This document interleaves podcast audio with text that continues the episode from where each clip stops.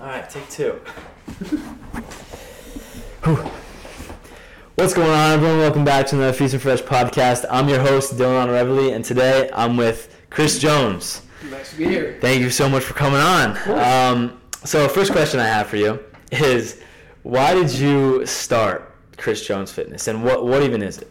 So, what Chris Jones Fitness is, it's pretty much a page where every hour, I try it every day. Every day I want to put out a video, either it being a 10, 10 second, 15 second short little thing where it's like motivation. Because that's really what I've always been about is small quotes mean a lot to me. I've always had like, um, for example, um, I actually have tattooed on me the quote, um, be relentless. Like I love quotes that just mean something to you. And if I can get that message out to others, that's really what I'm all about. I've always said if I can change the mindset of one person, I don't care if it's 10K, 20K, 100K, if I can get one person to change the way they think and do something differently, that's huge for me because I never expected to start doing this consistently or always make a big living out of it. So the page is mainly to help change people's mindsets and get them onto a different path than they might have already been on. So I'll do those little short videos. I do little gym vlogs that are kind of more so for fun, but still just to show people to have fun with the gym, get out there, do whatever you want. So the page is really just something I started out of my own interest because I love the gym. So I just wanted to get my name out there and almost change people's ideas of how they go on with life. Mm. That's really cool. I like that, and I think that it's very important to to get that good environment feel around the gym because a lot of people think that it's a very toxic like community, but it's not.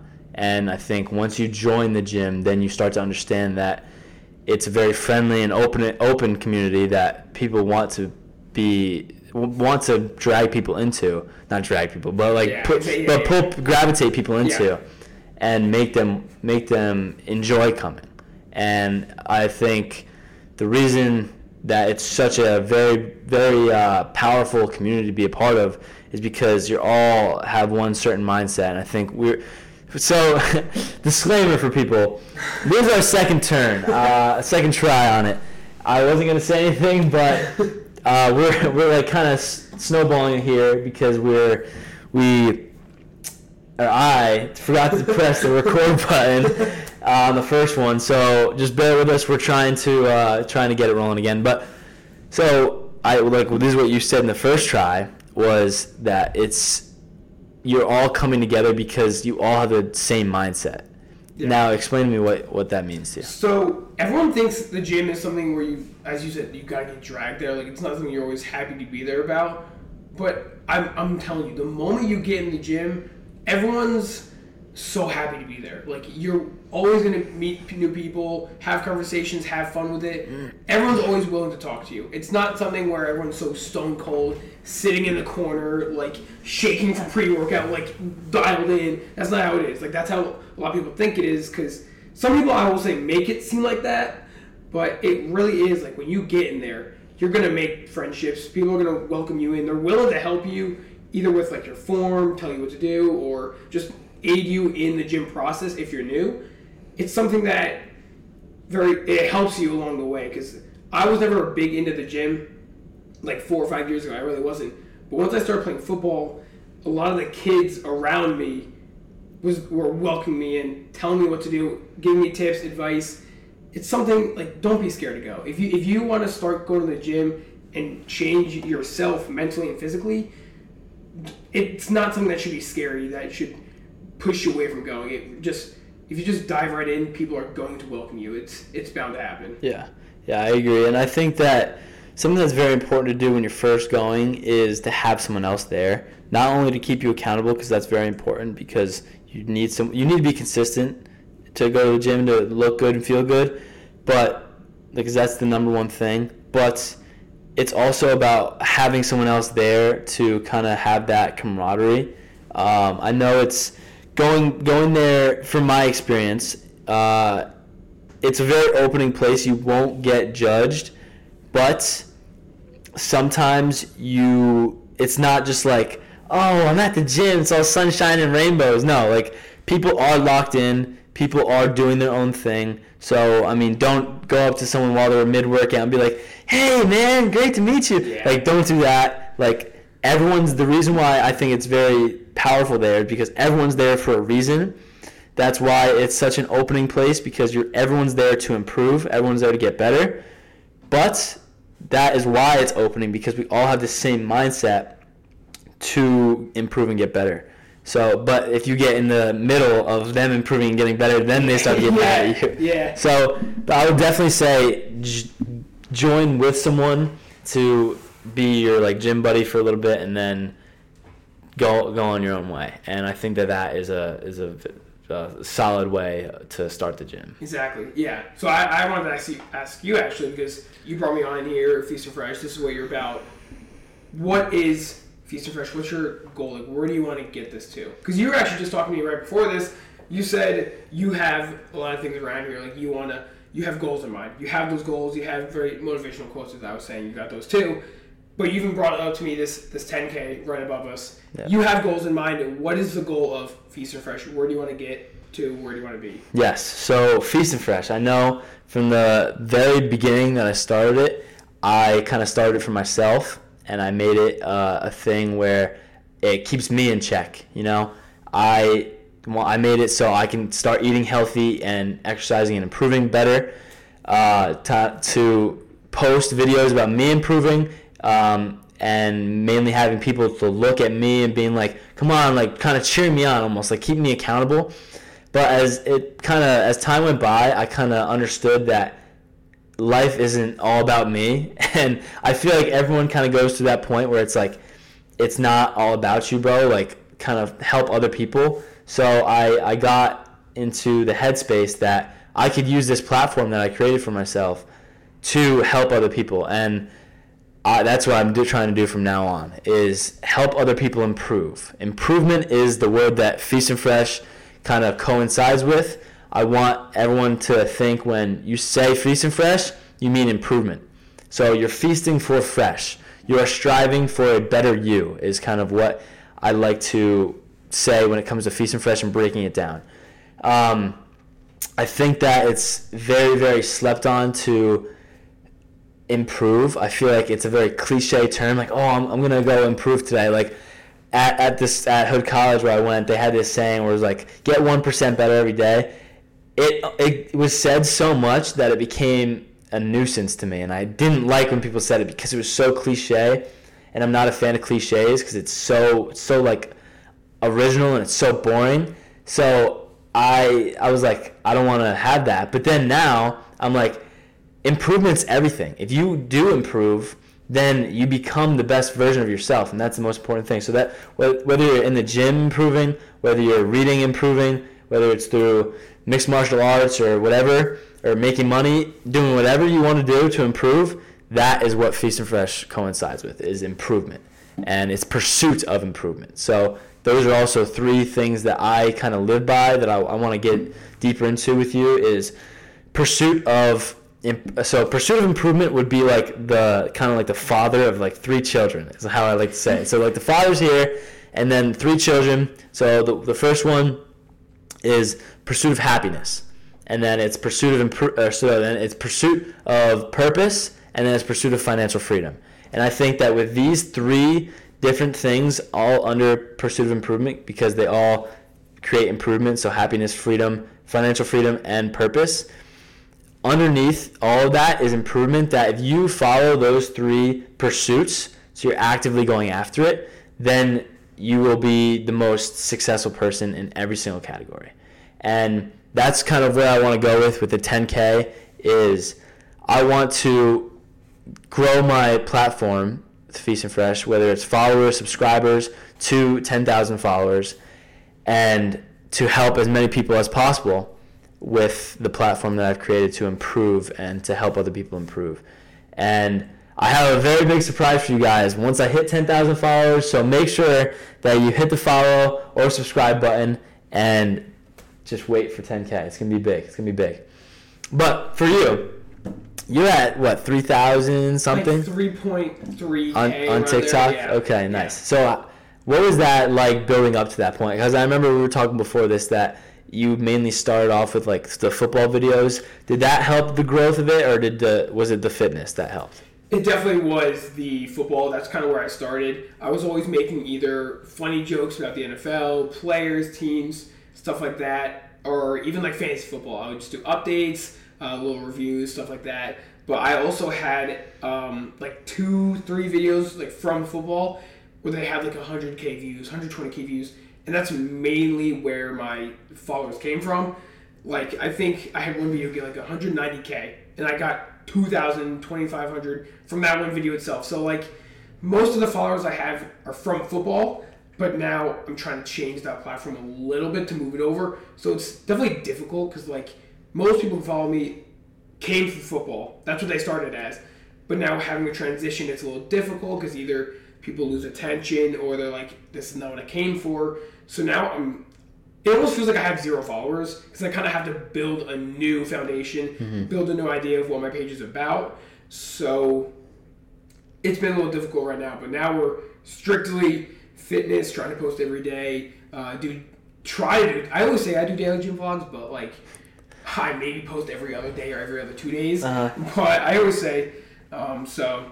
that's kind of my big thing now is I do a lot of gym vlogs, and that's what I have fun with. So that's what I've been trying to stick to now. Good, good. And do you, did you feel once you got that video to to get that big? I know it was football, but did you feel like a high for that from that? Oh my god! That I, like I, it was the greatest feeling. Cause I didn't shut up about it. I, I always I was talking to every like, comment, sh- everything I kept getting. I was always either texting my mom, friends, dad. I was go, going crazy about it. I was so happy. Mm-hmm. I was like, man, like I can like I can do something with this. Like I, I can keep going along, getting these kind of views, followers.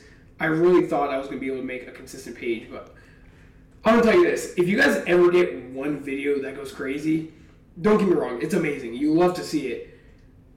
It's not gonna always be like that. You're not gonna like. I'm not getting a consistent 100k views now, so I, a lesson I kind of learned from that is is to not dwell on the one video because I sat on that video for like a month. Like I was like, man. So like I've always learned like a lesson from that is like don't dwell on those videos because it's not you're not gonna get those consistent views until you get to a certain point where you got those like 10k followers, 20k. That's when you're gonna see start seeing the consistency. So when it comes to those videos, just stay like day to day don't keep looking back on those few videos that either did bad, good, whatever, stuff like that. Just keep improving your videos, keep staying consistent, and always trying to improve on your days before. Because it's not you're not always gonna get those days. It's not. It's, it's gonna happen. So, for anyone who wants to start getting into the filming, social media kind of industry, just always focus on your own videos and focus on what's about to come next. Because you're not gonna be able to change the past. Hmm, I like that. You're not gonna be able to change the past. That's really good. I think that when it comes to that, when it comes to the posting the videos, I think it's very very crucial to understand that it's it should be less about the views and more about the the change that you're trying to make. And I we you taught you said this before. You said even if there's hundred thousand views, if I'm able to change one person's life or whatever mindset, then that's all I'm trying to accomplish. And I think this is something that I've learned from because I started posting content in like 2019. So I've understood like I I think that's when you probably started too, right around there, right? Yeah. So when I started, I was like, oh, like damn, I'm only getting like 400 views or whatever. That was like yeah. before that was before Reels. Exactly. But um, yeah, so I was getting like 400 views, and I was like kind of discouraged. But then one day, I was at Turkey Brook. Someone came up to me who will remain unnamed, came up to me and he was like, "Bro, this is when I, this was like over COVID, where I was like posting the workout videos. I don't know if you remember. Yeah. But he came up to me. He's like, "Bro, you've like changed my life. You helped me so much when, like, because every time I wake up and I see your whether it's like a motivational video or a workout, I know that there's like good in the world because that was when like shit went to hell yeah. and." I was like, that motivated me up until now, you know? Every time I think back to that, I'm like, every time that I'm struggling to make content, I think back to that. I'm like, remember how good that felt? And it wasn't a wasn't a, a personal feel good thing. It like it was. I'm helping someone else in a way that I can't even describe. And it that was a feeling that will keep me high forever, I think. And that's something that I always want to chase. So it's not as much about the views and it's more about what views you can change the life of or change the mindset of and help. And I think that is the most important thing about creating content. That that's actually such a good point you bring up because if you have even like a few people walk up to you and say something, it's it's the greatest feeling ever. Even like, for example, like in my situation, like a lot of the friends I have, I would say like a few of them, like they notice my videos. Like I I, I always have people consistently liking the videos, noticing, commenting, saying something, even in person. People don't realize how much that means. Like the quick conversation you'll have with the person, it just seems like oh thank you, like I really, I really, I really appreciate it. But later on, it's like it truly does mean something to hear those words from someone else is like really encouraging because if you don't hear it too often that your videos are doing a difference, to hear even once in like a year, it, it gives you that extra boost to like keep going. Yeah. Because I'm not like there was a point where I was like, these videos are going nowhere. I'm getting nothing. Like nothing's Yeah. happening. Uh-huh. Nothing at all. But then one day I also had someone walk up to me, one of my close friends, and f- quote for quote, they said, I have no doubt that if you keep doing what you're doing, you're, you're to get to where you want to be. And the moment I heard those words, it, it changes everything. That That's kind of where it started, the whole idea, as you said, like change one view. That's where that started. So people, like, it, it really makes a difference when you hear those few words from someone, like, appreciating your videos. It really means a lot. Yeah, yeah, it goes so far. And I think that because you've spent time like editing, and I bet the editing of the gym vlogs are probably pretty hard. I don't know. Are, are they difficult? I'm not gonna lie. The, the way I do it is kind of funny. So I'll, I'll record the video the day of. I'm in, I'm in the gym for I'd say like doing actual weights maybe for like an hour and a half I'll say, and then I do 30 minutes of cardio at the end. So if I'm doing like bike or something, 30 minutes? yeah, What do you do? I always change it up. So I'm either doing incline on the treadmill, For a 30 minute walk? like 10, 10 incline, like Jeez. three speed, and Okay. then uh, do that for 30 minutes, or I'll do a 30 minute bike like cycle, and that'll come out to like seven miles or something like that. Okay. But Sorry to go off topic, but how does that how has that been? Is that like Cardio? have you seen like tremendous results with the cardio So- after? Because I know it's a hugely debated topic where it's like, do I do cardio before my workout or cardio after? And I'm a proponent of doing it after, but what do you think? I so yeah, I always do it after. That's definitely my thing. It depends on it depends on what you're what you're trying to do. If you're doing cardio before, I think it's more so of like a warm up. So like I would only be on if it, if I was to do it before, I'd only be on for like five minutes. It's a warm up. But nothing more than that, I no, think. no, no, no. Yeah, even for legs, like I do a I do like five on the bike and like I do four four minutes where I'm walking two minutes and then backwards two minutes. Yeah. Just to warm up the knees. But anything more than that I feel like it's it's too much because you're like almost getting tired before Mm-hmm. you work out. Yeah, it's yeah. No, I wouldn't really ever go above even like yeah above five minutes. I wouldn't even do because that's like that you're getting to the point where you're doing like legitimate cardio where that's kind of at the end you're trying to do fat burning. If you're just trying to warm up, like that's a quick five minutes. Mm-hmm. But I'd say the the and like you said, like it, it is very controversial if it actually does help. I like for a year I've been trying to lose weight, and I've now gone to the point where for guys especially, you always have the issue of like the love handles, the chest fat. You get all those kind of issues, and it's been a year now, and I'm still having those issues.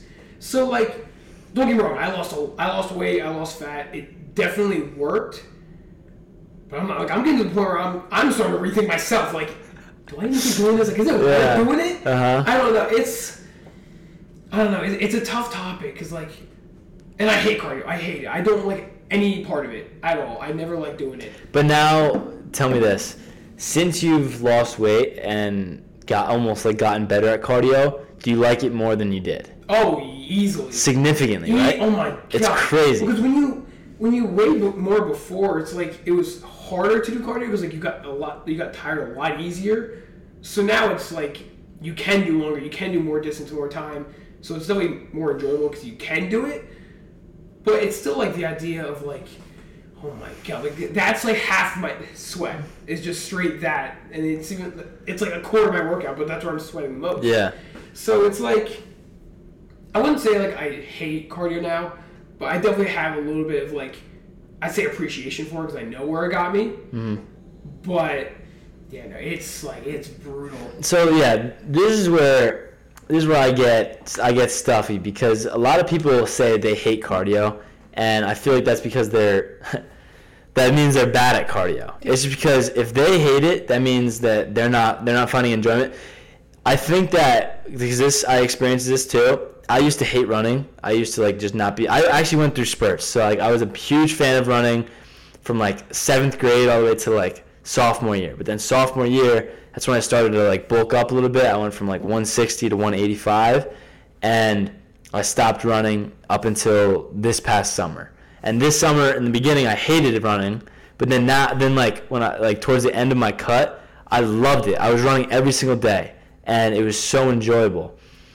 I think that for the people that say they hate cardio, number one is because they are bad at it and they need to work on getting better at it, and also they don't understand what kind of headspace that that puts you in. It, as much as lifting weights helps, cardio creates so much blood flow. Whether it's like you can even say this is like the same case with yoga. Like people, oh, I hate yoga, I hate stretching, all that sort of shit. It's because it challenges you in a way that weightlifting doesn't. It's like because weightlifting you can go balls to the wall, being like, like listening to I feel nothing, like just like pushing out whatever maximum effort you can. But when it comes to running or yoga, it's that's where it's more of a mental challenge, and Okay. that's that's where we're we're talking about Oh it. no, no, uh, you hit that literally spot on because like, I'll admit it, I, I hate cardio because I'm not good at it. Like I can't, I cannot run for the life of me. I've never, I've never been a long distance time kind of runner. That's why I also hated it. But as you said, it really, it's cardio is so much more mindset than people think it is because you're gonna get like most runners get tired, like not I wouldn't say quick, but like no runner is not tired at all the whole time. Like it, you're gonna get tired. Mm-hmm. So like most of those kind of people have to get over that barrier. That's like for, for not pain, but like forget the tiredness, forget it. You gotta get it done. It's definitely something because as you said with lifting, it's so much quicker. Each set is like no set goes over past a minute. If you if you're doing I'm sorry if you're doing a set past a minute, I don't know what you're doing. CrossFitter over here. Okay, yeah, yeah, yeah. You that. Yeah, yeah, yeah. But like cardio, you really got to get in the right mindset to fully complete it. Because there's been a lot of times where I'm trying to run, but like four or five minutes in, I'm like, screw this. I've legit, I've hit the stop button. I'm like, screw, I can't do this. I can't do it because I'm. I'll say I'm not good at it. But like, people who run have the right mindset because they are able to keep going those distances and like not stop for like 15 20 minutes of pure running and like i, I give them credit because i wish one day i could be like that but you gotta have the right mindset to do that kind of thing Yeah, I find it super impressive how people are able to handle the running and also cold baths or like ice baths or like cold showers, stuff like that. That I feel like they all are in the same realm because it kind of creates that talk between you and you and it establishes a kind of a hatred for that situation and be, because it's so it's so seldom and so isolated that you're by yourself and the only thing that you're thinking of is the pain that you're going through and how much longer it's going to take Yeah, you know yeah. so you that's the only thing you're worried about is just getting done with it but once you're done with it you feel amazing amazing You've yeah. never finished like a cardio session or even at the gym or like an ice bath or a cold shower or anything like that, yoga. You never finish and be like, "Fuck, I'm never doing that again." Yeah. You never you never say No, that. no. So it's always embrace the suck right now. That's like the whole uh, we we had this uh, ROTC like Raider team. That was our our saying, embrace the suck because right now it sucks, but eventually once you're done with it, it'll feel amazing. yeah So I feel like that's the whole mantra towards the gym. Mhm. Now, another question that I have for you is this radio thing that you're doing. I know you're you're going to Seton Hall. What what's your goal for with the with radio? Yeah, so the radio is kind of just like a bridge right now, because my whole thing, my whole goal in, in just in life in general, is a it's a high goal. But like I want to be an NFL commentator. That's the overall goal. So right now, the radio station is just a way for me to get my voice out there and like to like test my voice out, see any changes I need to make, or any ways I can be better with my voice on air, on talent, even just like in front of the camera. So even right now, I'm not even doing anything on air right now or voice. I'm just doing a. I'm assisting DJs on the radio right now. Like I'm not doing anything special. It's, it's nothing fun. We're going to sit there for two hours just answering phone calls for like ten seconds. So Uh. it's nothing, nothing special right now. But like the whole goal of it is, I want to be able to get on air and commentate for like for example basketball games, seeing how that's big for us. So if I can commentate that, it'll give me um, experience being able to do that kind of thing because I've already been doing uh, some high school football games for a local uh, sports network that we have in our area. Oh, so I've been able to do a lot of commentating for them. But um, the radio station is actually very helpful because they want to help you out. Um, any chance they get to give you an opportunity, they want you to take it. So like I recently, just yesterday, I wrote an article about the Tom Brady retirement for the radio station. So they're like, any chance you get to write an article about anything you want, anything, do it. It gets your name out there. We'll recognize you. So I'm use like mainly using this as a way to build a name for myself. Okay. And is that something that you want to do as well, writing? Or is that just kind of like also with the building process? Yeah, so like I've never been a big writer in the first place. Like like English classes, I've always never been a fan of. I've never liked writing. Mm-hmm. But I I will say, when it comes to sports writing, it's something I'm writing about that I enjoy. It's a So, different realm. It completely like Yeah. in high school and college, you have to write about a book that you're forced to read that ninety percent of the time you hate. It's trash. You Yeah. never Oh, like it. Always. You They never- always pick the worst book You somehow. never picked a book that you liked Yeah. ever. Yeah. So like now that I have the freedom of doing whatever I want and write about whatever I want, it's something a lot easier. Do I want to consistently write as a career? Not really, but it's just it kind of comes with building the name for myself. Like this is the only way I'm going to be able to get up there and people recognize me. Because when you start writing more, it, it shows who you are as a speaker almost. Because you're putting your own words in a document, an article, like something like that. They'll notice like that's how you speak. That's the kind of knowledge you got. So I'm just using that right now to build it up. Because again, would I prefer to do it as a career? Preferably not, but it's just something I got to do to get my name out there. Good, good. I love that you have a very high goal of being an NFL commentator. That's great.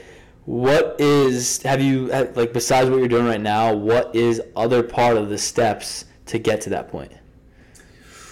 Ooh, that's, that's actually a really good question. Um, when it comes to this kind of field, it is very hard to get into. Very hard. Because now, a lot of days, you see people who commentate are former players. Yeah. NFL, like, you're seeing Greg Olsen, like Tony Romo. They're all doing it now. But they're all people who played the sport. They got the knowledge of being on the field, the experiences, and they like that because it makes it more of a relatable and you get deeper knowledge of the sport. Exactly. So, being a guy in my my shoes, I mean, I played football. I ain't going to the NFL. I'm five foot eight, one sixty, one seventy. I ain't going to the NFL. It ain't happening. So, it's gonna a lot tougher for me to get to that point. So I think it, it makes it. I got to put in more effort. I got to do a lot more than these guys did because if you're looking at a choice of guys, you got a guy who played in the NFL, a guy who played football in high school, and then just started writing. Well, okay, whatever. And then you got a guy who just came off the streets and wants to start doing stuff. You- You're going the NFL guy. It's gonna happen. Yeah. So, I think the biggest thing, really, actually, for me right now is any chance I get to either get an internship or just e- either get on on air anything because it's really hard. There's really not much you can do besides writing, writing, and writing. Because I actually talked to one of my parents' friends recently who works for ESPN, so I want to understand like what did he have to do? Like what mm-hmm. do I have to do like he did? He literally what he said was right. That's all. It's really all I can do because they're not going to just take a guy who hasn't had on-air experience. You're going to want a little bit of writing experience to see what you can say. So the main thing is really just writing, writing, writing. So, what avenues at Seton Hall can you take to make your writing better? So I actually literally last semester I just had a writing for media class. I was able to learn the depths of writing, like what you have to do, because they're like people don't realize when you read an article, you just see the words on the paper, like what they say, you listen to it, whatever. there is so much that goes into it, like things you can't say, things you got to abbreviate, n- numbers, numerical, like writing them out. It's there's so much that goes into it that people Yeah. don't realize. So that class I actually just took, took last semester, literally I was consistently writing articles, reviewing articles, depicting apart certain pieces of it. So like I can now tell you headline, byline, dateline. Like I can tell you pieces of the article that now actually really helps me because that article I just wrote yesterday. That's where I got most of my information on. Like I knew how to write it. So Seton Hall actually provides a lot of chances to build on that with classes, and even just like um, we're big on internships because we're close to the city. So like you see a lot of people who get an internship and just take a train immediately right to the city, and you're in there, you're doing your internship. Yeah. So Seton Hall has so many opportunities and pathways to go with with whatever you want to do. So it definitely has so far being this a second semester sophomore has helped incredibly with directing me on where to go. Good, good. That's awesome. I feel like there's so many different avenues for sports and like especially, but that's why it's so important to be good at writing. Is because there's so many avenues for writing, and there's less for being on air. You know, and I feel like that it does take into consideration if you were a past NFL player, and the same thing with uh, MLB too. Like you see A Rod, and you see all these like Manny Ramirez, Manny Ramirez all these guys are on like MLB, MLB stuff, MLB Network, the NFL, all that sort of stuff, and they're they're running it. They're running it. So it's hard to kind of like sneak your way through to get to that point. Oh, it's, Yeah. it's incredibly hard. Yeah, I the guy who I always think of. I don't know if you're big on 2K, like A uh, bit, a. NBA 2K. The guy who I always think of is um. So there's Shaq, there's Charles Barkley, and then there's like Kenny the Jet, and then there's another guy who's like his name's like Ernest or something, something weird. But he, he's like has nothing to do with like uh, Shaq or or Charles Barkley or Kenny the Jet. They all played in the, the NBA. Yep. But this guy somehow is like the leader of the pack, and he's like the guy who coordinates everything. He's like sitting front and center on the on the show, and it's crazy to think like all of these guys didn't have to go through the same shit that that guy probably did Exactly. to get to that point. He probably had to be a phenomenal writer, go get coffee for people, but like but for Shaq, he gets those million dollar checks and then be able to go right into Oh, commentating. Yeah. So it's so much harder. To- so like you can see like a lot of days players get contracts immediately. Like once they retire, like they are set up right away with ESPN networks like that. Like I'm pretty sure I saw somewhere. I think mm-hmm. when Tom Brady retired, He's- he's, going to ESPN. I'm pretty sure or Yeah. something like that. It's like yeah, man, retired yesterday. Yeah. he's already going play. Like it's exactly. it's ins- I don't want to say like they're given things, but like like they worked hard. They got to the position they are, and like with the position they are, they can go so many different ways. They can completely retire, or they can build off now and go to things like this, like with Shaq, Tom Brady. A lot of people are doing it now. It's like I give you guys credit, but like get out of my way. I'm, I'm trying to get there too. Like leave some spaces for the rest of us. But Yeah. I, I give credit to them. They're they're great. I think the thing with that, and this is in all facets of life, whether it's like you're trying to start your own business or trying to work your way up, is it's all about the value that you bring. So if Tom Brady, say if it was a competition competition between Tom Brady when he's 60 being a commentator compared to you when you're 30, right? Even though you have so much knowledge about the game, it's Tom Brady. So all of America is not going to want to listen to you compared to Tom Brady.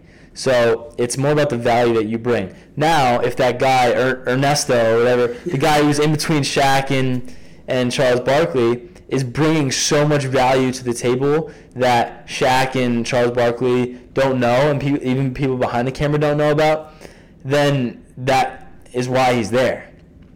So if you enable, if you put yourself in the position to have and to create so much value that you are able to outshine even people like Tom Brady and Tony Romo, then that is when you'll start to get to that position. That is the same with with business. If you want to get, like, say, if I want to get Feast and Fresh to get 10,000 followers or even like say 10 million followers, and I'm trying to compete with like a whatever. Say if two gyms are trying to compete and one's a shitty gym and one's a really good gym that has that brings value to their customers, but one that doesn't, which one's going to have more customers? Yeah. The one that brings value.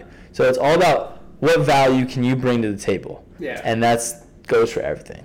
And even kind of, it, kind of goes back to the idea of how we are talking about at the beginning, like your your mindset.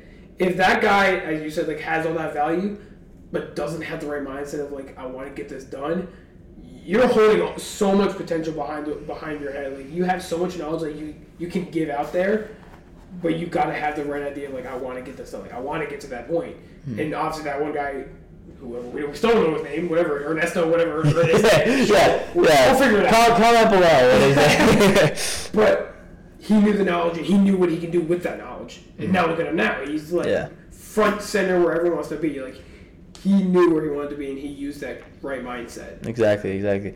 And so I want to kind of take a detour from that and look at how far you've come from the person that you were, say, junior year of high school compared to who you are now. What is the biggest difference that you've seen through this, what is it, three year difference, three year gap? The biggest thing I would say is that I know where I want to be. I know my goals. I know and I know how I need to get there. When I was a junior, I was I was nothing about college at all, like in the slightest. I was trying to have fun, and that was even like the beginning of COVID. So like everything hit, and I was like, what can I do? Like, there's not much to do. Everything's locked down. You can't go anywhere. So I was just trying to. I was taking that time to just have fun, be with my friends, video games. I was a diehard. I was in that basement hours and hours and hours on end, like not thinking, not having a care in the world, just playing video games with the boys. Do you ever regret that time? Ooh. So yes and no. The reason no is because, like, there are some like good experiences I've had just hanging out with the guys, talking. Like, it's fun. Don't get me wrong, it's so much fun.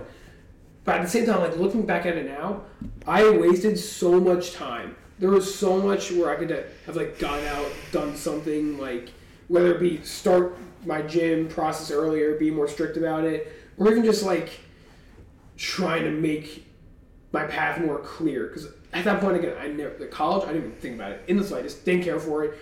Barely even thought an ounce about it. But now it's like, if I put so much more effort into it before, much more planning, I feel like I would know so much earlier. I feel like freshman year college, I would have been making moves because I would have known what I wanted. But I didn't start thinking really till like soft beginning of sophomore year. So like, I wouldn't use the word regret. I would use the word more so, not the word, but like I enjoyed those times, but now they're in the past. Like they- they're gone. Like I can't be that same person now. Like don't get me wrong, I still play video games here and there, talk to the guys and all that, have fun. But it's not like a consistent hours and hours of playing it. It's more so like you, you're a college student. You're 20 years old. You, you got to get stuff done. So I've been more so in that mindset of like, I'm an adult now. I I need to make my living come to come to reality. hmm Yeah, I think that's a very important flip of the switch to happen for college students, especially around this age. I feel like a lot of people started it sometimes earlier, but now is kind of where you're like, "Oh, holy shit, I'm like, oh my god, where, where am I going with my life right now? And that is when you kind of like awaken and you're like, all right, this is what I have to do to get to here, and that's why I, that's what I want to do. Um, for me, I had a very big problem with video games freshman year of high school, and this was over the summer. Summertime, if you know me, I'm obsessed with summer. Summer's like by far my favorite. I I live for summer. Like I hate the winter, I hate the cold, but I get through it all thinking of the summer, and I wasted it through video games. And thinking back to it, I like what you're saying. What like it's in the past, I can't change it. However, something like that would always get to me until recently, where I kind of just understood that it's in the past. I can't do anything about it. What can I do in the future to change it? And now I understand that I will. Well, I I kind of got this feeling immediately right after I like kind of got out of that phase of playing video games all the time because I would literally over the summer wake up whatever noon, get on P- uh, it was PS4, get on PS4. It was like when the Fortnite thing was all going on Yeah. like 2017 i would play up until like five. I'd play for like five hours. Then I'd go like play baseball, but then I would come back and play until like 2 a.m. And it was just such a time waster. I wasted so much time. And the one biggest thing that I kind of noticed was even though it was so much fun playing with the boys, playing whatever, you're just kind of chilling, you don't make memories that way compared to making memories when you're actually out there living, you know? The, the memories that you make when you're playing video games, like, yeah, in the moment, like, oh, you're making fun of your boy with the headphones on, it's so much fun, so cool. But then once you take it off and turn off the, the computer, it's like, or the Xbox, whatever, you're like, what the fuck would I just yeah. do for five hours? Yeah. You kind of just like look around and you're like a, was I just a zombie? Was I just like yeah. in a PC like game? Like that's that's not. I literally made a pact with myself that I will never do that again after freshman year, and I haven't since. I like literally. I don't even know where my PS4 is. It's like packed away somewhere. And the only other time I play is like with my brother, and it's we just play like Madden, and it's just like an, a bonding thing where I like I know that the purpose of it is just to bond, and it's just having fun at the same time. But uh, never again will I make that mistake of playing video games. And I think that I'm, I will forever, to, till I'm dead, preach that to other people that video games are terrible for you. I think that if you play video games, it's just a huge waste of your time, and that you should just get up and live your life, especially if you're younger. Oh, yeah, especially because like as you actually you just brought up, like as a kid, I feel like we were brought up on that. Like we were brought up on video games coming up, like consoles coming out, games coming out, and like our parents, like they wanted us to have fun, like and they were like, "Oh, let's try this stuff out." Like for Christmas, you got this kind of gifts.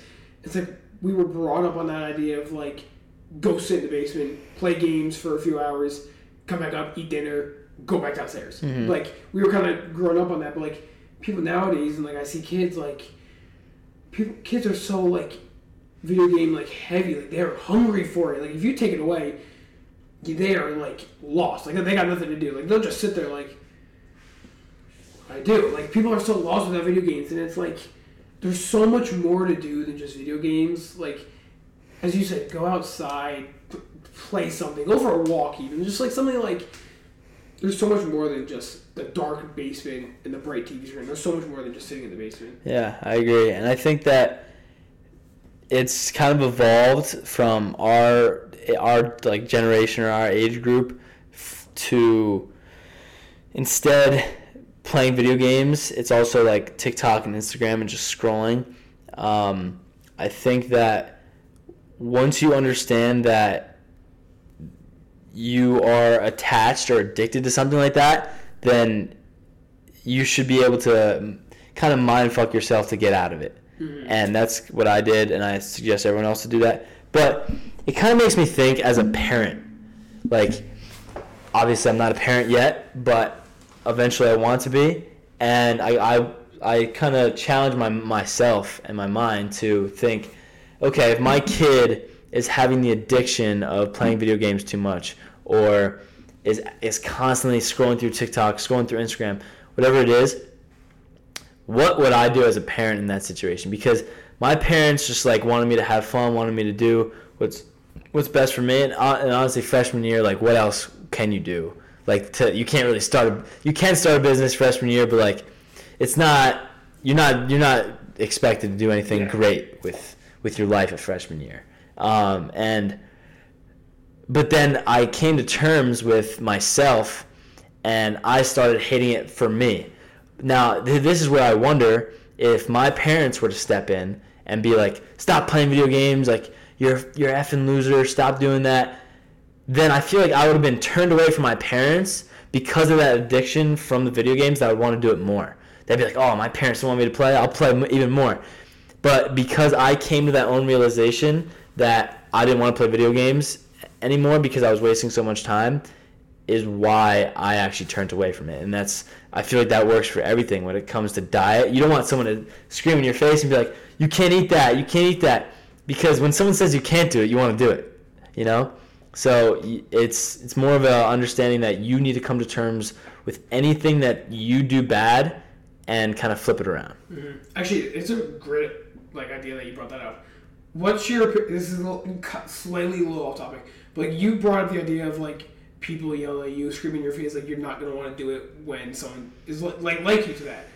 What's your opinion on the whole idea of a personal trainer, dietitian, people who are, are like telling you what to do, how to do it, things the right way to do it. Like, what's your opinion? Like, I've always been kind of torn on that. Like, I see people have personal trainers and like have them help them out. I'm always for helping out in the gym or anything, dietitian, stuff like that. But like, you bring up a good point. Like, constantly having the person in your face telling you this is how you need to do it. What's your mm-hmm. opinion on those? So here's what I think. I think that if you were to have like I think this goes back to when you're first starting in the gym and you have an accountable buddy and you have a gym partner, you need a, a person if you are struggling with your diet or struggling with your workout, then you need someone to be able to push you. And if you don't have someone in your life that you've created in your environment to push you like that, I think that's where personal trainers have a perfect job of stepping in. Um, that's why I think it's like a billion dollar business because there's a lot of people like that and I, or a billion dollar industry, not business. But I think that people, once you get to the level that kind of we're at, and you're like, I guess amateur gym goers, we're not we're not like CBum, but we're not like only going one once a month. Then you don't need that. That's kind of like become obsolete for you. So I think that is very good in the beginning, and if you struggle with getting to a point where you don't really have that hardcore like schedule of going to the gym every single day, then you need that. However, this is so I think that's very important to get started. However, if you also want to train very very hard or you have a tight schedule and you can afford paying for a personal trainer, then I would suggest it because not having a personal trainer that like screams in your face is like is good. I got like if I was a personal trainer, I wouldn't do that. I'd just be like, hey, this is what we're doing today. Give it everything you got. I'm gonna be here, kind of assisting you with that. But just know that me, my presence standing here, should mean more to you than me screaming at you, because I don't know about for you, but for me, if I see someone that I like, I know, or someone that I want to like impress, I like. I'm like, oh, I gotta get, I gotta hit this PR, you know, and yeah. it's it's not about them screaming at me. It's more about their presence, and I feel like presence goes a long way. Yeah. In everything. Yeah, oh, I, I completely get that. Like when it comes to the gym, especially, I wouldn't say you want to outperform others or just be better than others. It is like at some points the gym does kind of become like a competition almost because you always see like videos online where people say, "Oh my." My gym bros repping my max or something like that. Like it, it it doesn't have to be a competition, but like at some point it does kind of get like that. So like having the people near you, the presence of just being there, like you you wanna you wanna be better, you wanna do more. So like it's it's definitely a lot different experience compared to when you're like you're going on your own or with someone and just having the presence there.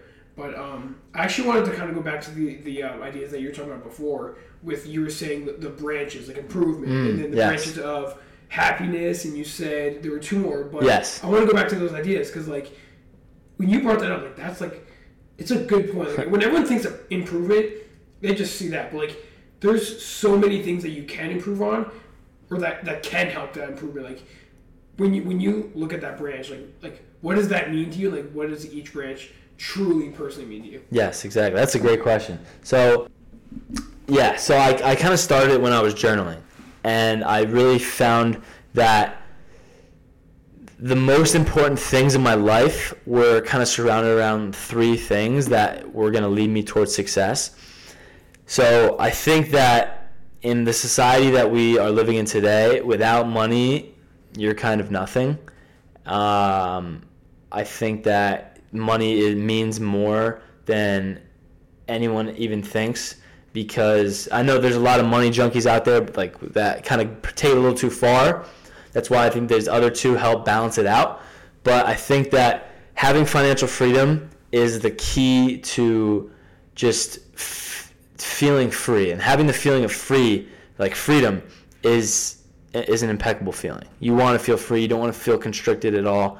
So being able to have financial freedom, then you'll be able to explore the world and do whatever you want. That's why I think that branch is so important. Uh, and then it's pursuit of purpose. This is my favorite one. I think pursuit of purpose is the most important thing because if you don't know why you're here and you're living in life, then you're just kind of walking around with a blindfold on. You're not focused on your your purpose in life. You're not here for your passion. And once you find your purpose, you start to wake up and enjoying your life every single day. I, I actually love how you bring that up because I've always said that everyone here or everyone who lives has a purpose. You are born for a reason, and it's it might take you a while to find it, but you have something here that you were meant to be here for. Yeah. So once you find that one thing, run with it. So I love how you brought that up. Yeah, exactly. And once you find that thing, you will see so much happiness, and not only will the happiness come within yourself, your environment will change because instinctively you hear like all the successful people talk on like YouTube and Instagram, whatever, and they say, "Oh yeah, I cut this person out of my life. He's been in my life for 13 years, and I cut him out of my life." You're like, "Whoa, dude! Why would you ever do that to someone?"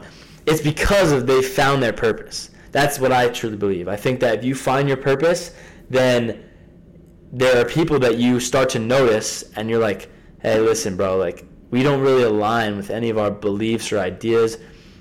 And uh, quite honestly, everything you say to me is kind of tearing me down. So I don't want to be surrounded by it. And that could that's probably the hardest thing you could possibly do. And but once you do it, you start to live more free. And that's why I think purpose is very important. And then happiness. I think that if you're not happy, life is useless. You know, you need to be able to have that purpose and have that financial freedom. And but without that happiness, those two don't matter. And I, but I think that with through your purpose and with the freedom, I think that you will achieve happiness. But when it comes to that, I tried to break it down into different categories. So I thought to myself, this is in my journaling process. I was like, okay, what are the five things that I truly value the most in my life? And I was like, okay, it's my relationships, my health, my like my businesses, so like money. Um, it was my God, religion. I'm a Christian, and it was um, I think it was my mindset. So or no, yeah, so it was like spiritual. So it's like spiritual through like religion and mindset. So I was like, okay, so businesses would be under financial freedom, and purpose would be through my health because I, I pursued, I constantly want to be better. I constantly want to be more fit and eat better and feel better. And then through like my relationships and spiritual, spirituality is through happiness because I've, I feel like without good relationships or without relationships in general, life is useless. Life is nothing. Um, and I think the biggest part of this whole branch is the pursuits.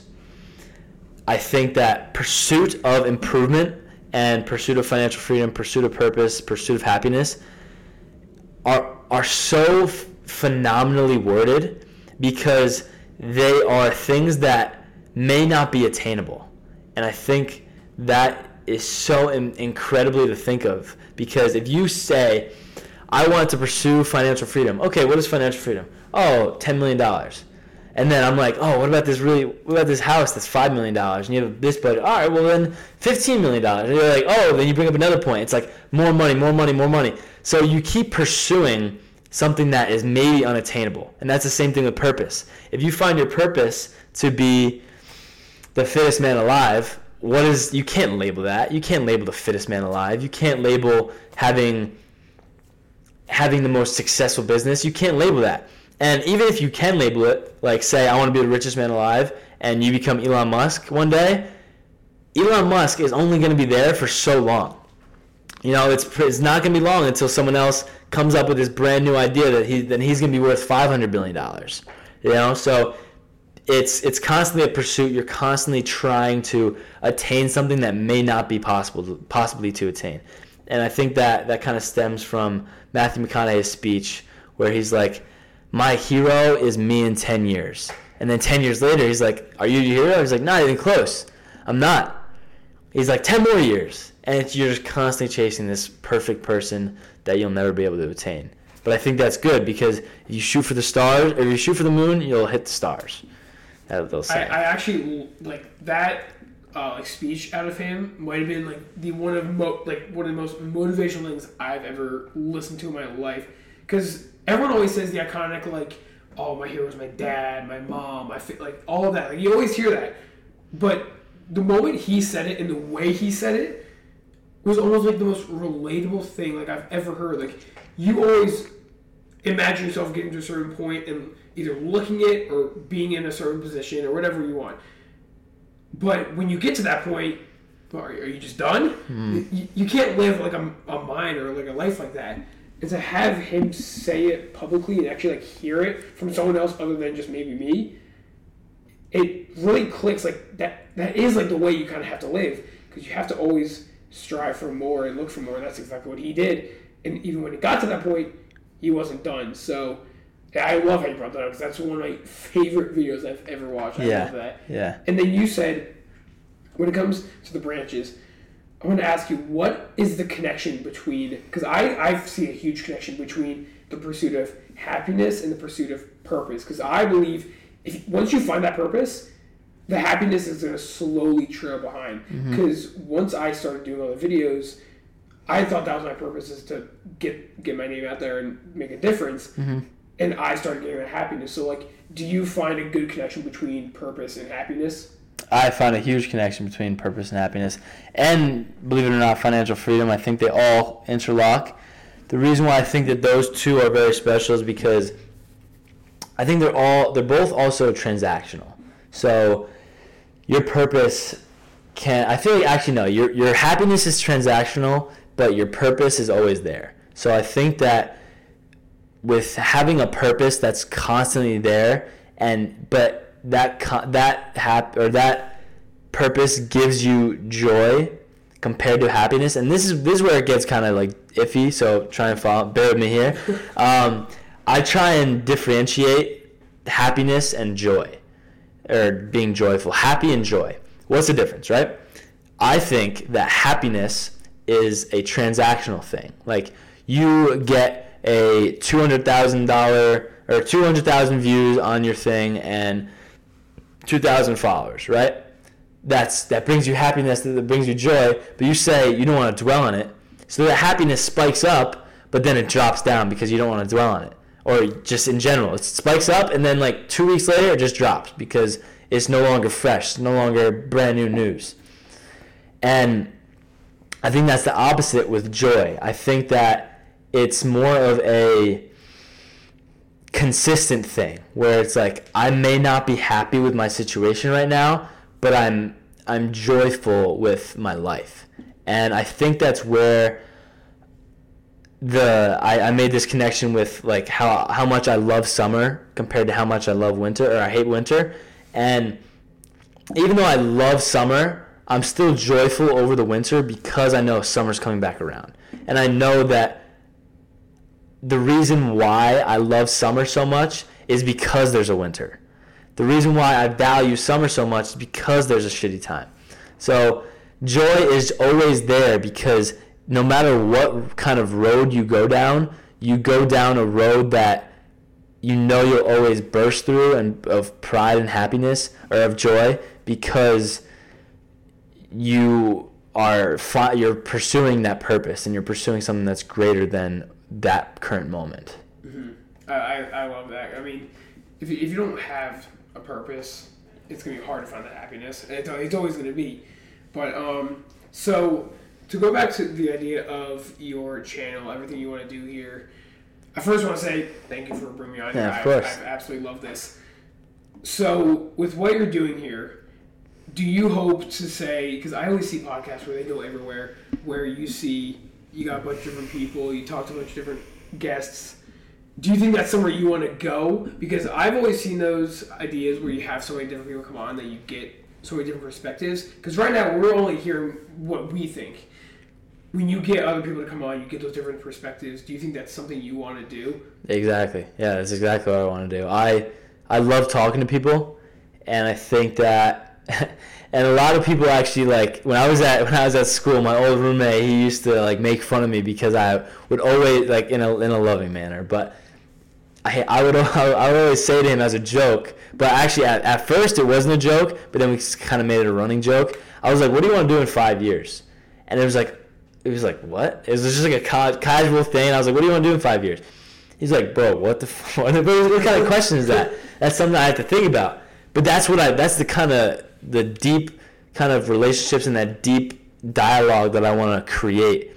And I've always had this mindset ever since I was like th- like 13 when I start when I first started getting into like motivation and all, working my ass off, all that sort of stuff. I always kind of strived to have a deeper understanding of like what the world is and like why I'm here and why other people are here and why you and I are having this conversation right now. I think that is something that's very important to understand and kind of get the get the knowledge of. And when you start to question yourself into deeper communications, so you're able to fill in the gaps of what you don't know about life. And that's why I want to talk to as many people as possible. Like I have I have dream guests that I want to have on. Like Patrick Bet David is my ultimate dream guest. I've been watching him. He is a very uh, motivational person, but he's also an entrepreneur and he is big into bodybuilding. So he is someone who I kind of he also has like a podcast. He is someone who I aspire to. I feel like that's very important to have when you're trying to build any sort of base to to grow. You have to have a role model. You have to have someone you look up to and kind of follow steps to get there. So then we we've said at the beginning that we talked about the purpose of your page, what you want to do. I I want to ask a deeper question. Hmm. What do you think your purpose is outside of the channel, outside everything you post? Why do you think you're here? What do you think your real purpose is? Yeah, so I feel like everyone has to go through ups and downs when it comes to their purpose. I read this book uh, not too long ago called the the Way of the Superior Man. I highly suggest it for everyone to read.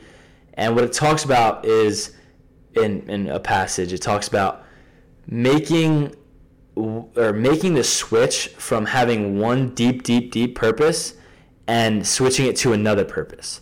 And I recently have gone through a situation like that where I, from my since 13, being into motivation, but the main thing was baseball since I was like seven years old, I got cut from the travel baseball team. I, I was trying out for the 8U team, and I was seven years old, and I didn't get, I didn't make it. Ever since then, there was a fire lit inside of me to become the best baseball player I could possibly be. And for 13 years or 12 years, that was my goal. My my whole entire life was based around baseball, and everything else was kind of put in the back burners. And it came to a point where I was playing in college, and that that I don't know if it was kind of stripped away from me, but that that love and that deep purpose of baseball was kind of dwindling. And I think that the reason why I believe everything happens for a reason. I think that that purpose got me to where I wanted to be, whether it was through motivation and crafting my my mind and my my body in a way that kind of makes me like love failing and love improving because of failure. And I think that for right now, I think that my purpose can change, but I think for right now, my purpose is to help as many people improve as possible. And I think that is something that I truly love. I th- uh, but the problem is it's it's very hard to consistently kind of look for that and and uh, like be attracted to that because building a platform like like so is very very hard and because it's so saturated and i think that once the once the build up is there then you will feel so much better and you'll you'll actually want to to helping people help people improve. But when you are putting in so much time and effort to help people improve or just to just to create content in general and you end up getting like 10, 10 likes and 500 like 50 views that feels like shit that feels the opposite of improving yeah. you know and I think that the thing that you gotta you gotta do is two things. One, like you said in the beginning, is you have to worry about helping other people or just only if one person changes, then that's what you got to focus on. You got to focus on only you and I are talking and only you are the person that I want to help. And that's it. And by doing that, this is number 2, you will create more value for yourself. And if you are able to create value in the marketplace or create value in someone else's life, that is when you'll start to to blow up. And I think for right now, my purpose is to help other people improve and by doing that, I am improving myself. Whether that's reading, running, working out, boxing, anything, improving. And what about you? How how about that? So, I think I'm at a point where I have yet to fully find it because I, I I know with what I want to do with my page and the purpose of that is to um, motivate others and change their mindsets. So I think that's part of it. But because I think when it comes to finding your purpose, it's it's a long process. It is. It's not something you just randomly sit back, laying in bed, and you're like, "Got it. I'm, I'm good to go. I know what I, know what I'm meant to do now." Yeah. That's not something you just think of. It's something that's slowly built upon. So I'm still trying to figure out fully what it is. I'm getting there. I think I've got the foundation of what I want to do with my mindset. That's kind of where I'm going to start with that. But it's it's a long process. It's a long process, which I hope to figure out soon. But um, it's always something I'm hoping to figure out. Good. Yeah, I think that's super super important to to literally. That's why I, I highly suggest everyone to journal. Journaling helps so much. Just to it's that it's like the thing that we were talking about with the cold showers and running. It's kind of the dialogue that you need to have, but like with you. And once you have that dialogue, you will start to learn so much more about yourself that it is insane. And not only that, you'll be able to go back and read and like if you date your journals like i have one that's from 2019 that's like trying to motivate me motivate me. It's like bro it's so cool. I'm like reading myself from the past and like and i'm like essentially writing a letter to myself in the future. That's what you got to think about. Like i'm journaling right now but this is kind of going to be a letter to myself in the future. And that's what i'm doing t- also with videos as well. Uh, this is stuff that i don't post. I kind of just like do like I call it like a, a bi-weekly check-in. I do it every two weeks, and I kind of just record myself talking about like how my life is going. It's kind of like a therapy for me, but no one else is seeing it besides me, and I think that's that's so important because then you could be the most vulnerable person you could possibly be, and that's where you'll grow the most. I actually wanted to ask you about the whole journaling thing. That's something that I've I haven't really gotten into, but I've always wanted to. So like, when you say you journal, is it a daily thing, weekly thing? You said you do the the bi-weekly like well videos, but is journaling an everyday thing, or is that something you plan out separately? Because it seems like a very actually a solid idea that I kind of want to get into. hmm So the way that I look at it is it could be multiple different things. So you can do like daily journals, like kind of like uh, it's more of questions that it's like this this is what I did that really helped me kind of get in a good mindset and kind of establish what I truly value and that's where I came up with these like different branches of pursuits. So I think that everyone should get that baseline of finding you can literally just look it up like deep difficult journey, journaling questions. And it'll come up like what do you want your best friend to think of you when you die? or some shit like that. Something so deep that you're like whoa i never even thought of that that it makes you think of. And when you start to journal and kind of establish that that mindset of what you're going to be doing in this situation and how you want other people to look at you or how you want to look at yourself or what's the most vulnerable thing about you anything like that you start to become more self-confident in yourself because you're getting all of it out. So that's a way to do it. You can look up deep questions and kind of do that on a daily. What i like to do is whenever i'm feeling any sort of emotion whether that's i'm feeling super super happy or super super angry or super super sad or excited anything i take 10 minutes and write out my feelings and the reason why i do that number one is because i'm able to control my feelings whenever i do that i'm able to understand kind of where I was feeling or, or where I was and what, what I was feeling. And when you do that, you also are able to go back. That's the biggest thing about going back and seeing, oh my God, I was in this really sad part of my life in, oh, it says, oh, it says June 27th, fucking 2020, like 20. And I'm reading this whole two pages of me talking about I was had had a really shitty day, got fired, I got this F on the test, and you're kind of just kind of sulking into that, and you're saying, okay, what can I learn from this? And you truly start to establish that understanding of what where you stand in your own life, and I think that's huge. I actually love that because you say you like you jot down your highs and your lows, and you always say you, you like to look back at them. And when so when you look back at them, what do you what do you think about when you look back at them? Do you think how can I build off of them, or you do you just reflect on those like little notes? What do you do with the? Yeah. So honestly, this is a kind of a flaw that I have. I need to start looking into them when I'm at more of a neutral feeling. Um, but something that I tend to do is whenever I'm feeling that same emotion, I look at the video that I created or read that journal that I wrote. And there's there's two things that kind of happen to me. Number one, I kind of this is weird to think about, but I kind of relate with myself.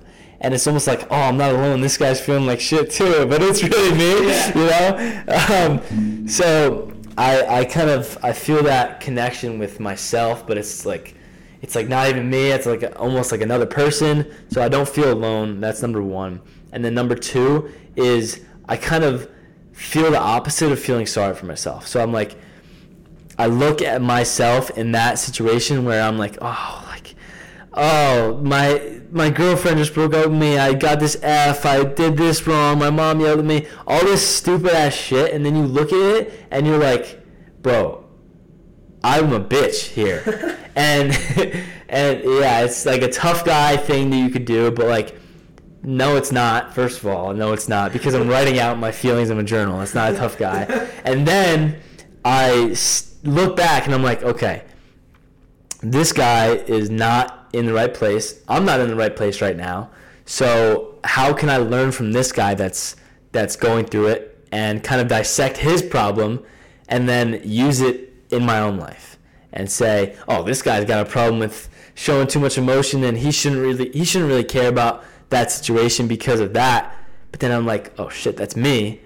I have to do the same exact thing. That taking the advice of giving. I feel like everyone's better at giving advice to other people and not giving advice to themselves. Oh yeah. And that's something that I'm trying to work on, and I think that it's it's crazy when when you start to understand that you just need to take your own advice. And do you think taking your own advice and doing all this journaling, do you think it's has it definitely helped you like going on in life, or how do you? How do you so I think that dialogue is important in every single facet, and I think that the reason for that is be okay. So if you were to break it down into into a specific example where it's like, I'm an independent in when it comes to politics, but if I were to take this one Republican candidate and this one Democrat candidate, and and if I had them have a conversation I'm able to take a step back and kind of assess the situation and see what this person's going with and see what this person's going with and decide which one I like the most. So I think that's important because it gives you an outsider perspective. And I think that's the same exact thing when it comes to journaling. I think that if you are going through a certain situation and you write it down and you know that that situation is going to happen in the future, you can kind of take an outsider's perspective and look at it and be like, okay, this is what I was going through. How can I change it and apply apply that to my own life? So, what I did notice was that it, what may not have been at a direct impact impact towards my mindset, but it, it allowed me to have dialogue with myself that I was not able to do without journaling or without creating videos. Mm-hmm. So I think that it's something that everyone needs to do and you and highly suggested for everyone. Uh, I love how you actually found that route because a lot of people don't. ever know what to do with their emotions. So for you to actually like like willingly come out and like admit like this is what you do, and it actually helps. Mm-hmm. I, I, I, I give you credit for that because not many people are willing to actually like admit that and like find a different route. But you found something that works. Yeah, yeah, thank you. And then, so one one last thing, the journaling. This is probably the key, the key one that I've done, like the journaling exercise that I probably do. Uh, there's actually two, but I'll, I'll say I'll say one for now. Um, is I kind of put I kind of put myself. Okay, so let's let's take a step back here. Once you start journaling, I think that we I kind of talked about this, but once you start journaling, you're able to come in touch with your emotions better, and that is super super important.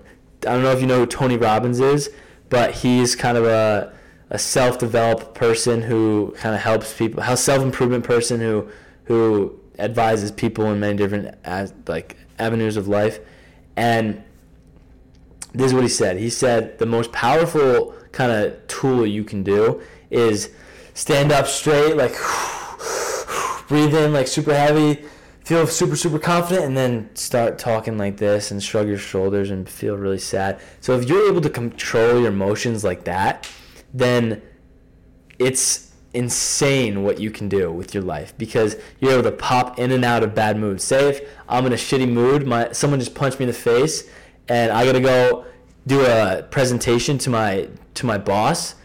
I can't let someone who punched me in the face or be sitting in traffic and letting that affect that. So if I'm able to be in a shit mood and then go into just shake it off and be a happy person, then that will create so many avenues in my life, especially if it's the other way around too. If like you had a phenomenal day and you go home to your wife and your wife's like, "Babe, I had a really shitty day. I'm so like." I, I and then you you're not gonna go in like, babe, my day was the best ever. Sorry to hear you had a great bad day, but mine was the best. You're gonna be like, oh, babe, I'm so sorry. Like my day wasn't that great. You're able to control it. So this was the thing that helped me the most, and I kind of I don't really read back to it because I know exa- it's like imprinted in my head that. So I put on really really sad music, right? And I kind of put my hood on. I had like I shrugged over. I got in a really sad mood and I wrote out probably like four pages worth of from that point. This was in like October of 2021 that I did this. I wrote four pages worth of stuff that if from my life right then and there, if everything were to go bad, if every single thing were to go terribly wrong, what would happen and where would I end up? And I, it ended up with me dying. so uh, that's a funny way to go about it. But it was about it was like a year's worth of shit that goes wrong. That if I know if I were to go down that path, then I know, oh my god, this is not good. Like this is what's this is what's bad that, that's happening in my life, you know. But then I flipped it around afterwards and I put really happy music on. I took my hood off, took my sweatshirt off. I like kind of stood up, thought happy thoughts, and then I did it in a positive way. And I noticed that in every from that day on, every single time that I've done something great, I thought back to that moment. I'm like, wow, I wrote about this. Like this is a feeling that I want to constantly push forward and to, to actually accomplish and do. But when I do something bad, I go back to that and I'm like, damn, that I, I gotta I gotta change because this is not what I like. This is not what I want to do. Mm-hmm. Yeah, I love that. So and then now with you doing all this kind of stuff, posting videos, stuff like that, do you ever look to your journal to either build ideas in these? Like, do you almost like reflect on your journal for these videos? Do you use your own notes to like cre- either create conversation or just think of ideas? Yes. Yeah. At one one hundred percent. Yeah. Because I think a lot of my a lot of my content, a lot of my ideas came from like either motivational talks that I've I've heard or speeches or books that I've read. But then if it wasn't that, then it was my journal and it was stuff that I didn't think of on the spot. I thought of when I was in the car listening to music and I saw something. I was like, I gotta I gotta write this down really quickly. Or when I was in that when I was in my fields and I was writing it down, that is when you come up with the best things and that is yeah that is exactly where the concept comes from yeah and, and the reason i ask that is because I, I i'll admit i am a victim of being someone who constantly goes to like other people or see different ideas for like video like video ideas on TikTok. I, like I'm brutally known for doing that. So like that's kind of why I asked about the whole journal thing is because like if, if that's something I want to start getting into, like how beneficial can that be for social media side of things? And to hear you say that is like it definitely helps in these kind of ideas. Mm-hmm. So I like I like to I like to hear that kind of thing. Yeah, and I think when it comes to that though, I think that it's you should be more doing it for yourself and not for the fact that you're going to post it. I think that it's the the most important thing is that you're getting through it because if you're not getting through the problem that you're going through, how are you going to help someone else do it? You know? And that that's kind of something that I've learned through baseball. It was like because I was a coach for about a year and I was like, I'm, I'm struggling with the same shit in my swing. How am I supposed to teach him this? But once I once I finally got past that, I was like, bro, I, I struggle with the same thing. It's you're the reason why you're flaring out to right field is because you're dropping your shoulder and you're you're stepping out. Like I learned from my mistakes to be able to help someone else. So it's not from me just journaling and being able to take all the stuff that I all the phenomenal stuff that I write down in my journal and put it into my put it into my work on Fusion Fresh. It's about me actually going through a problem, solving it, and saying, "Huh, this will help. This might help someone else." You know, mm-hmm. that's that's something that, that I go through with that. Mm-hmm. Yeah. That's right. So one last question I have for you is, you're very big into the motivation. I know you have like the, yeah. I should brought water or something, probably. yeah. Um, I know you're very big in like the motivation, and you're you're huge with like the little nuggets of like quotes and everything like that. Um, what do you think about motivation being more transactional and up and down compared to being disciplined and being like sh- like a straight line, straightforward? That's a good question. Ooh. So, oh, I'm gonna need you to repeat that because you got me stumped out. so yeah, okay. So motivation, I I feel is very transactional. So I can have I can fail a bench PR and I can be very, very motivated for a week to get my bench back, back, like back up to where I wanted to get it. But after that week's done and I don't, I'm not, and I'm not currently going through that failure of not getting that PR that I wanted, then I won't be motivated anymore. But if I have that discipline that I constantly want to improve, that I constantly want to get better, then it doesn't matter how motivated I am. It's more about am I still going on this path to get to where I want to be? Yeah, so I've always actually preferred the word discipline over motivation more because everyone always thinks motivation as, as you say, like those quotes, those little things that get you going to the gym.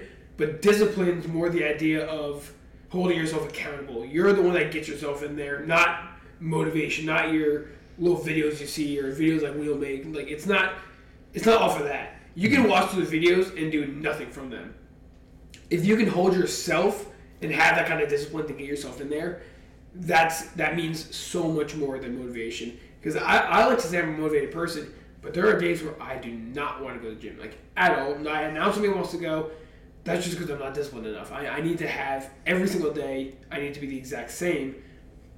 So I think when it comes to that kind of like exponential growth, if you don't have the discipline, your motivation means nothing. It's not going to get you anywhere. So you got to have the kind of mindset of I'm gonna go no matter the odds. I don't care if I feel bad. I don't care if I'm sick. I don't care if you broke up my girlfriend, guy enough. I don't care about that stuff. I still got to get in and make some portion of me feel better and get better, even one percent, two percent, a little bit better than what I used to be. Mm. Yep. Mm-hmm. Wow, that's powerful. I like that. I think that's a great way to end it. Yeah. That was good. I think you did like an hour and a half. That was really good. Yeah, yeah, that's crazy. Good. Awesome. Well, guys, this is Chris Jones. He has a TikTok. Is it only on TikTok? For Right now, yes. Okay. TikTok, yes. Okay, so it's Chris dot Jones with two S's fitness. There you go. And um, go give them a follow. Also, if you like this podcast, make sure to give Feast and Fresh a follow, whether it's whether you're listening on SoundCloud, YouTube, Spotify. Instagram, TikTok, whatever it is. I'm all, all platforms. go follow Feast and Fresh. And if you want to see that big surprise once we hit 10,000 followers to be a part of it, hit that subscribe and follow button.